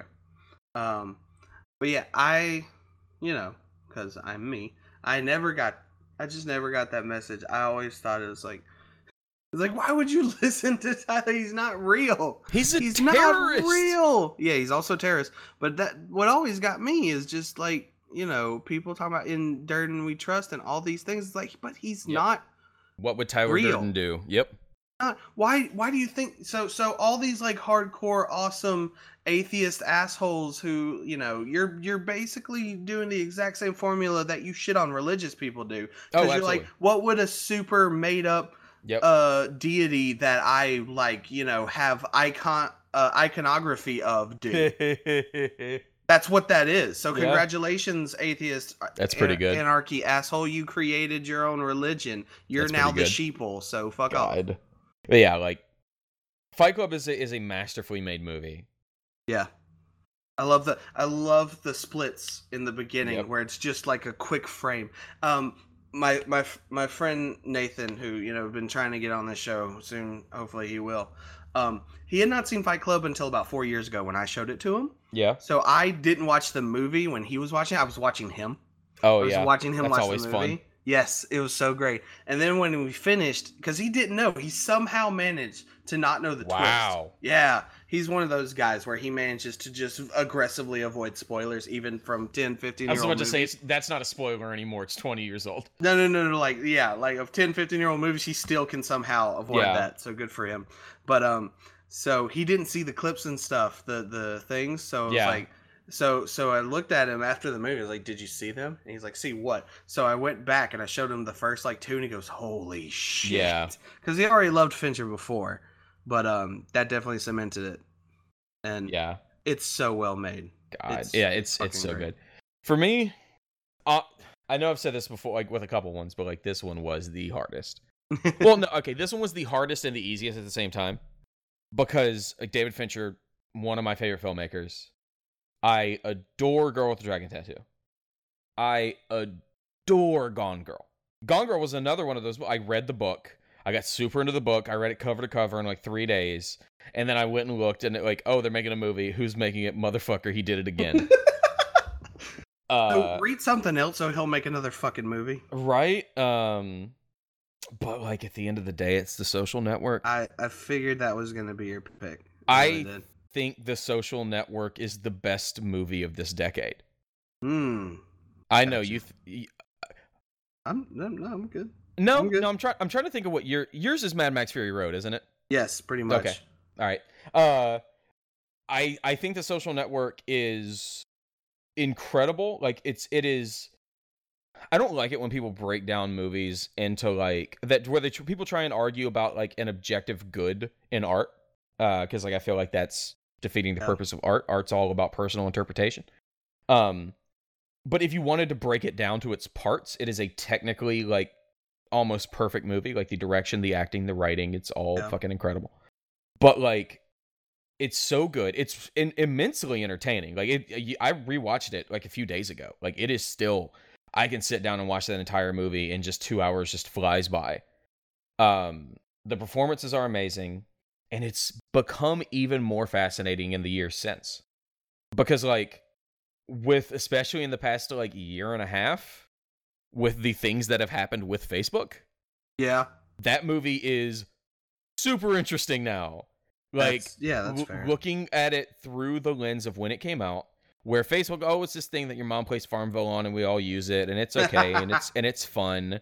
it's to- evil. No, I'm kidding. To like, oh, hey, this might have undermined our democracy. It's yeah. like it makes that like, and that's why I think it's the best movie of the decade because like it has like that is a cultural touchstone that will stick around for such a long time.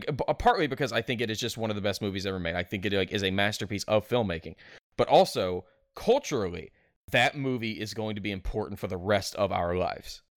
like it's because like what of- I brought up uh last week about Yeah. what if Stanley Kubrick could could have done something with Twitter.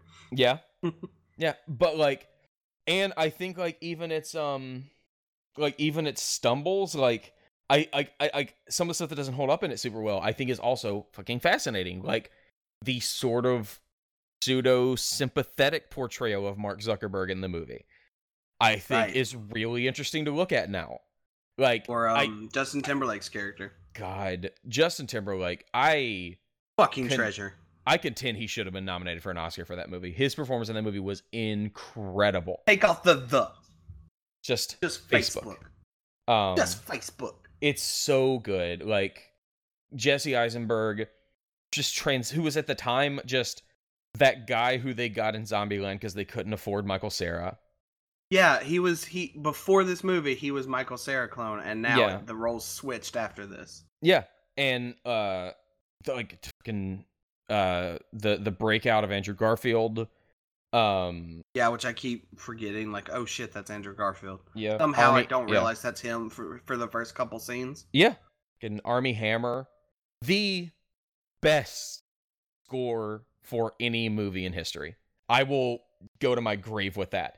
That is some of the best music in f- any any movie ever. It is A favorite tidbit of mine, like uh movie trivia that I just love, like where Trent the idea of Trent Reznor scoring Dave Fincher movie started was in Seven because Closer is Yep. the song that Yep. plays at the beginning of Seven in 1995. Like that Yep. started right there, and, And- it just it continues to this day. It's so. But if I'm not mistaken, like the Social Network was the first one he did. I think that was the first movie Trent. Reznor I, ever I know, but it's like the seeds. Yes, Like- absolutely, like, it's yeah, an the seeds were amazing like way back when kind of thing. Yeah. It's so Oh, oh, like it's it is the music is gorgeous. It fits perfectly with every scene, but it also is, is incredible on its own.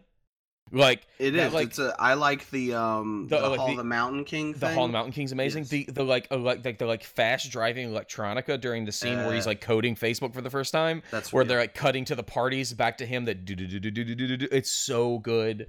Like You know what? I like- feel like uh, Trent Reznor was like just put it out there in the ether. It's like, man, I want to make a movie Right? score, and Fincher just like busted through his house. It's like, Yeah. you make my movie. And then he got Karen O and did a hellacious cover of Immigrant Song for a Girl with a Dragon Tattoo. yeah, Um, uh, it's like I think like the Social Network is is I is my favorite because it's just I I adore it and I think it's the best movie of the decade because like it is perfectly made. Like you can't really nitpick that movie. It is so just like t- everything about it is so just like polished and tight and amazing. And it is this cultural touchstone that like yeah, then and now and going forward is incredibly important. yeah. it's- It's it's very undeniable in in what it is, and this was written by Aaron Sorkin, right? Yes, Yeah. So like, it's it's it's the a dialogue perfect, in it is so it's good. a perfect storm of filmmaking, Yep. regardless of how you feel about it. And for me, I it's too real for me. Again, that's that's always going to be my issue with film because as someone who grew up watching the ever living fuck out of Princess Bride and The Goonies, and Princess Bride still to my till still to this day is my favorite film of all time. Movies is all about escapism, so Yeah, it's just too totally real for me that. to be like obsessed with it. yeah, But like, I can't, you know yeah, like fucking it is. Aaron Sorkin and David Fincher, and they made a megastar out of yeah, um, everybody in that movie. Eisenberg. Well, Like, yeah, everybody, but especially Yeah. Eisenberg. yeah, it's it's it's just so like Armie Hammer's the twins, right? yeah, Armie Hammers the twins, Which is um, crazy how young like and also was before all this other stuff. But he Yeah. CGI'd the twins, or what, also what was that the trick? technology for the twins. yeah. So what was that trick he did? Because it's So, they ridiculous. like they'd never done it before. they cast uh, Armie Hammer and a guy named Josh Pence as the twins, and originally they were both going to play the twins individually, and but they found this technology, and so Josh Pence, when they filmed, did all the lines. I think they filmed all of, I think they may have filmed all the scenes twice with like them switching the roles or something. Anyway, so Josh Pence, like, and he had like little mocap dots on his face, and so they would do all the things, and so it was Josh Pence's body in in the movie, um, and they would do the too, scenes, right? and what? His voice too, right? No, no, no. Okay, him. okay, okay. No. Um and so they uh he would he was the he was the body, he said the lines on set and then they went into this like crazy looking like uh, uh setup with like you know this like dome with like a billion cameras around and like lights on and then armie would put on they'd put the dots on armie and armie would go in there and read the lines that josh read and they were able to take his face and drop it onto josh pence So And- crazy. and Josh Pence is actually in the movie.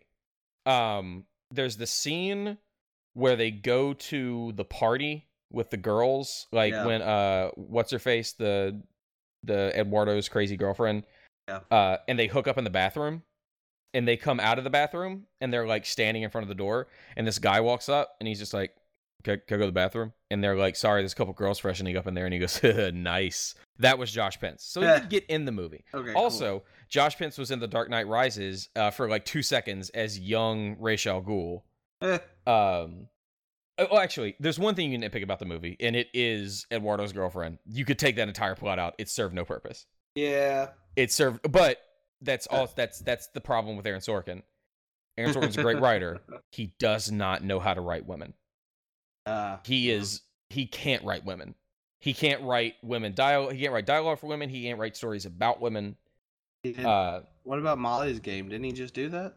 Uh, yeah, actually, I haven't watched that, but from everything I saw about it, you could have easily replaced Molly with a dude, except for like the scenes in which she's showing off more cleavage.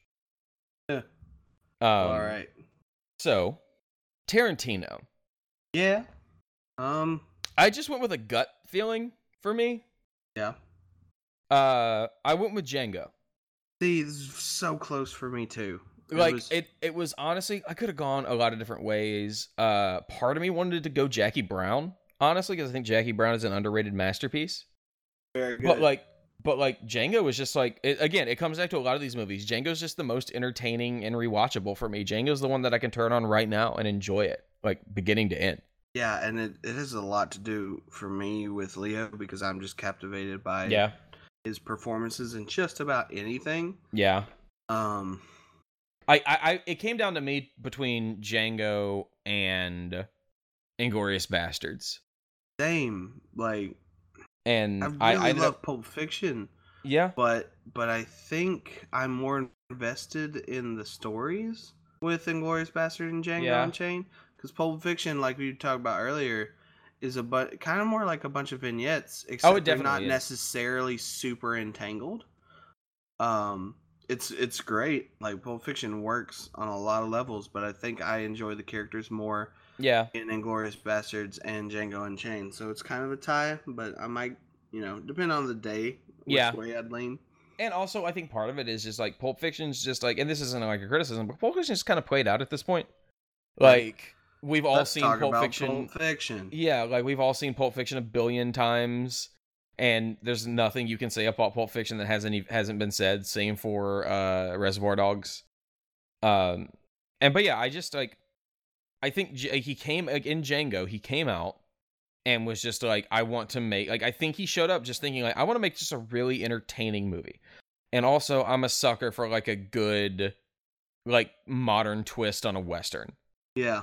uh and yeah that's why i love and it's weird because like our both of our least favorite was hateful eight uh which i feel like is just like too similar to django which i feel like if that was any other filmmaker we'd be okay with it but we have like we come you come to a tarantino movie with certain expectations Yeah, it, Uh, it, it, it felt derivative, but it also also felt I don't know, making it almost virtually like a bottle movie. i'm actually like into hindered that it more because yeah, like I understand he did it with Reservoir Dogs a lot and it worked very well. Um, I guess making it a who done it, I wasn't. I don't know. Like, it's i like Hateful Eight doesn't flow well to me. I like the concept of Hateful Eight. I love the idea of a bottle movie. I love the idea of a whodunit. I love the idea of like a Rashomon story. I really like all of those things, but it I just don't think it gelled as well Yeah, as it. I Or or think it again, had a good flow. or again, I think if it was any other movie, if it was any other filmmaker, you wouldn't have this discussion because it's still a really entertaining and incredibly well made movie. If But this it's was but it's Tarantino. if this was directed by Eli Roth, it'd be the best Eli Roth movie by far. Well, that's not saying much. I know. I'm just. Like I'm adding to your point. Damn it. If I had to eat a shit sandwich with mustard on it, it would be better than eating a shit sandwich without mustard on it. Uh, I hate I hate the shit sandwich argument. But anyways, listen, um, Eli Roth sucks. you know he's making a children's movie.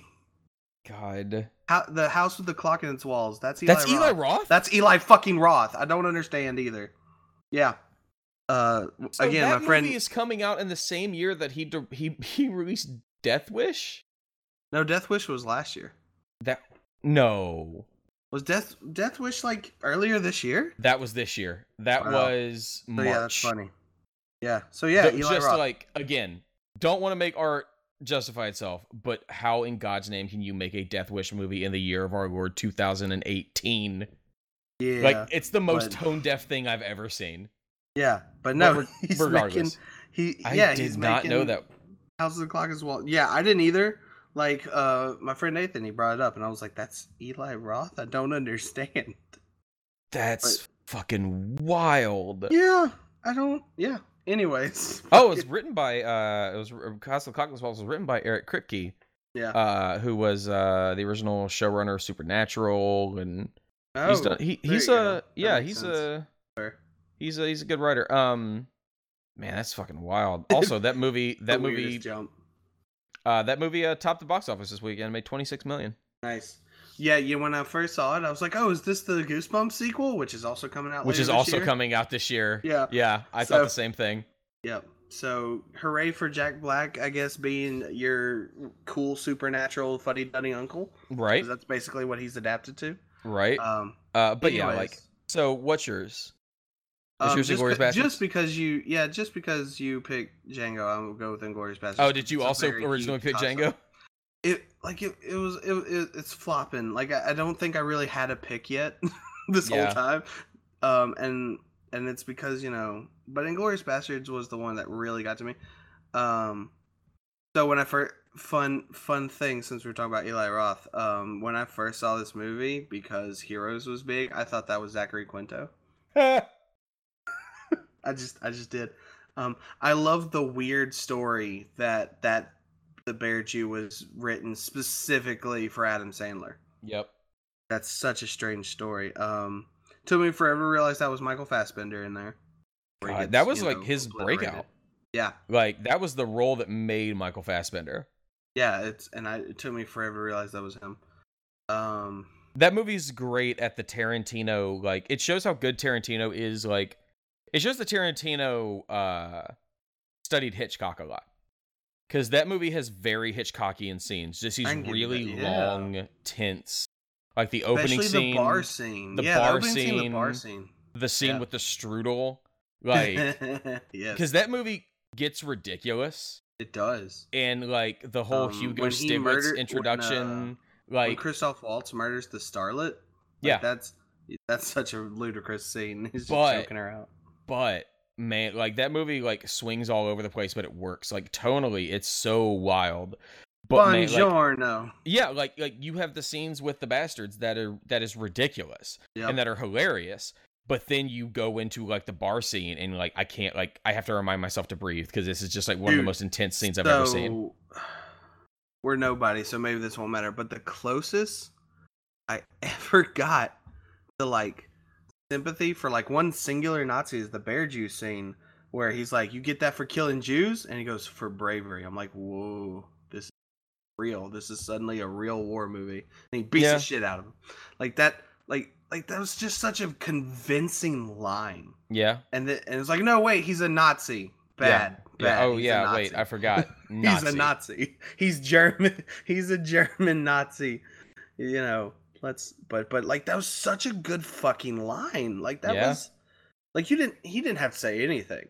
Yeah. And you know, that may have been less morally daunting. Yeah. Like I won't say it was gray, but it was just when he said it and every time I've seen it but, but definitely the first time I was like, "Whoa." It it's it, it shows like it shows like how even when you're facing like the most despicable people, like they still believe that like they're doing Yeah, the right thing. they still think, yeah. Yeah. Even Madness, even when it's um, obvious to everyone else. Yeah, like that was such a great fucking scene. Yeah. That's probably that's probably my favorite scene in the movie. Is that whole thing? I whole- can't I- from from when they catch him to the bear Jew thing to get your get your stitzel licking finger and point where the you know all that. yeah. For me it's it's the bar scene. Like I that bar scene is a masterpiece. that's very yeah. Like that is a God, hard close second. Say auf Wiedersehen to your Nazi balls. Uh, God. Uh hey Jesse, Yes. what's your favorite Martin Scorsese movie? All right. So I guarantee you will not be able to guess mine. Go on. Um, it took me a minute because I had to toss up, and again, you know, depending on the day, I really Yeah. like Gangs of New York. But you know what? I think undisputed for me because it's the modern and it's everything that I think Scorsese loved, and I think he was so mad when it wasn't like his his, and he's like, I want to remake it, and it's gonna be mine. That's Departed. I think his best movie is The Departed. Oh, it's definitely like his best movies. Goodfellas. His second, like as I was about to say, his best movie's The Departed. I was just like, oh wait, no, his best movie's Goodfellas. Like But yeah, Goodfellas is up there, but I love The Like, Departed, and again, it has like- a lot to do with Leonardo. But Like, listen, I can watch. I I'll watch The Departed over over Goodfellas. Like, Departed is yes, amazing. Like, oh my Um, god. Like, so to you know steal from Tarantino because we just talked about him. This is like the undisputed. You have to kill every single motherfucker. Not even just Yep. in the room. Just you have to kill every everybody single motherfucker. except Mark Everyone- Wahlberg. Fucking Mark Wahlberg. God, I can't. I I can never remember like the YouTube video I watched, but um, somebody because I don't think Mikey did a Departed, did he? I don't, think, he did. did. Um, I think it, it was the honest trailers where they were like, "What Mark Wahlberg teaching uh tw- even twenty year old sailors how to cuss differently and new because he just goes off the fucking rails." How's your mother? Tired from fucking my father. Uh, and I great. let me let me see. I'm curious now because I want to know who he lost that Oscar to. Mark Wahlberg. Yeah, Yep. Mark uh, fucking Wahlberg. man, that's close. He Yeah. lost it to Alan Arkin for Little Miss Sunshine. Oh well, there you go. Yeah. Honestly though, if I'm if I'm giving that award again, I give that award to Eddie Murphy in Dreamgirls. Oh yeah, yeah, yeah. That was Like, his like He was nominated and he didn't because because he released Norbit Yeah, like like two months before the Oscars, and they were just like, we can't give this guy an Oscar, which is which shows everything that's wrong with the Oscars. Yeah. Because he was yeah. Anyway, Is that really why? That's crazy. well, like that's kind of like the the, the common like, acceptance is that Uh, like The because he won the conspiracy golden theory. because he won the Golden Globe, Oh uh, yeah, yeah, yeah. and that's, then he flop he didn't get the Oscar, and a lot of people think it's because like he he released Norbit, which was just awful, and they were just like, all right, we can't. right. But yeah, like I the Departed is so good. Oh my I god. actually saw it around the time it was released. So Me that would have made me like 13, 14. And I was just I remember I'd never seen anything like it. I was like, geez, what is this? Like when dude, when Leo died, I didn't know how to feel. Like I wasn't angry, but I was just like, whoa.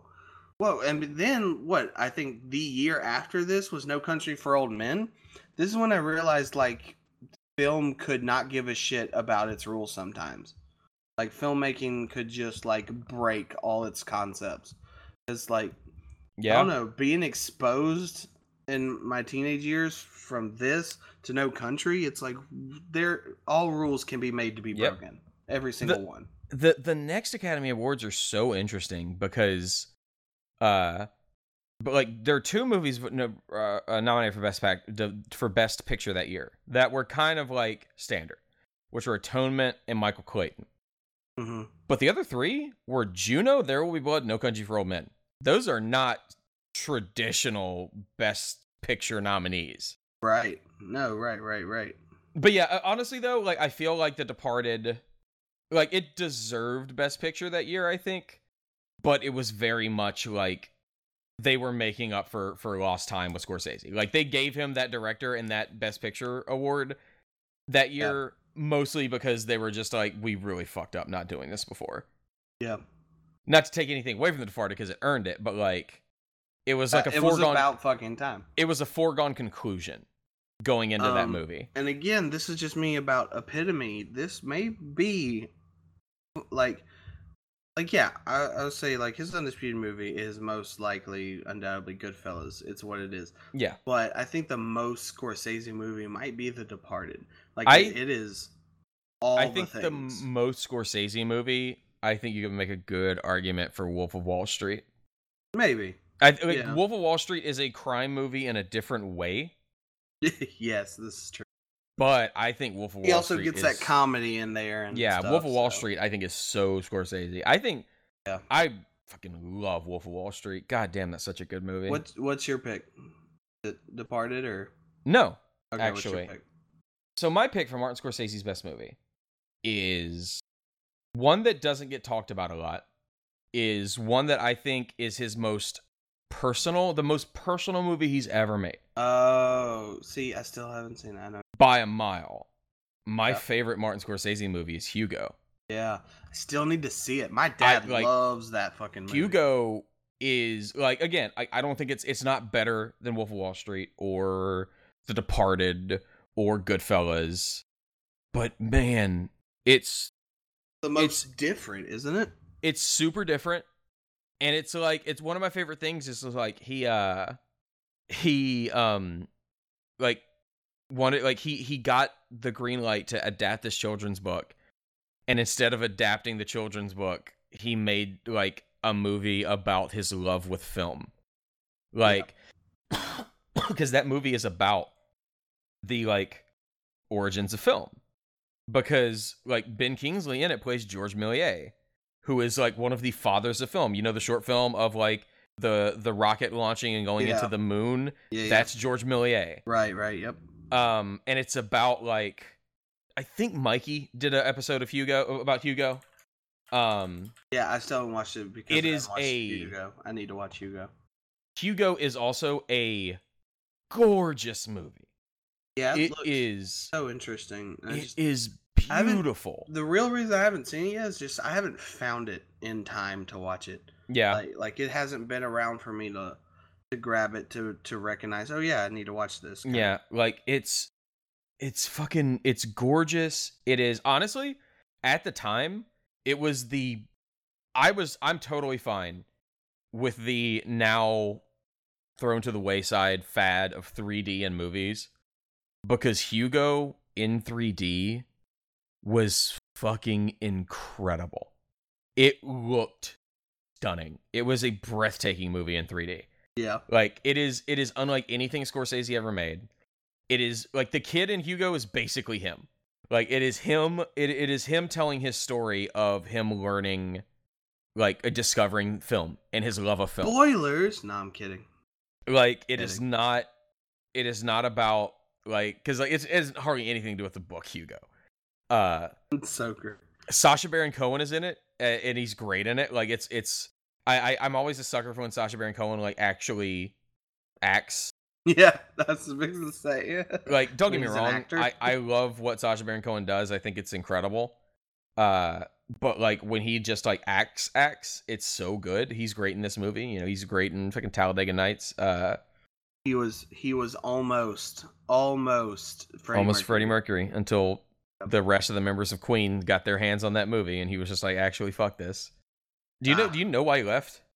No, I didn't know he was picked. I thought he got picked. I thought Rami Malek was picked over him. No, he was cat. He was producing that movie. He was like spearheading that movie, Oh, and so they're like, but like you know, so he's writing. They're writing the movie and everything, and so the band is like the the rest of the people in Queen are like, all right, so yeah, so you know, basically, so Freddie Mercury, so Freddie dies at the end of the second act, and the third act is about where we went.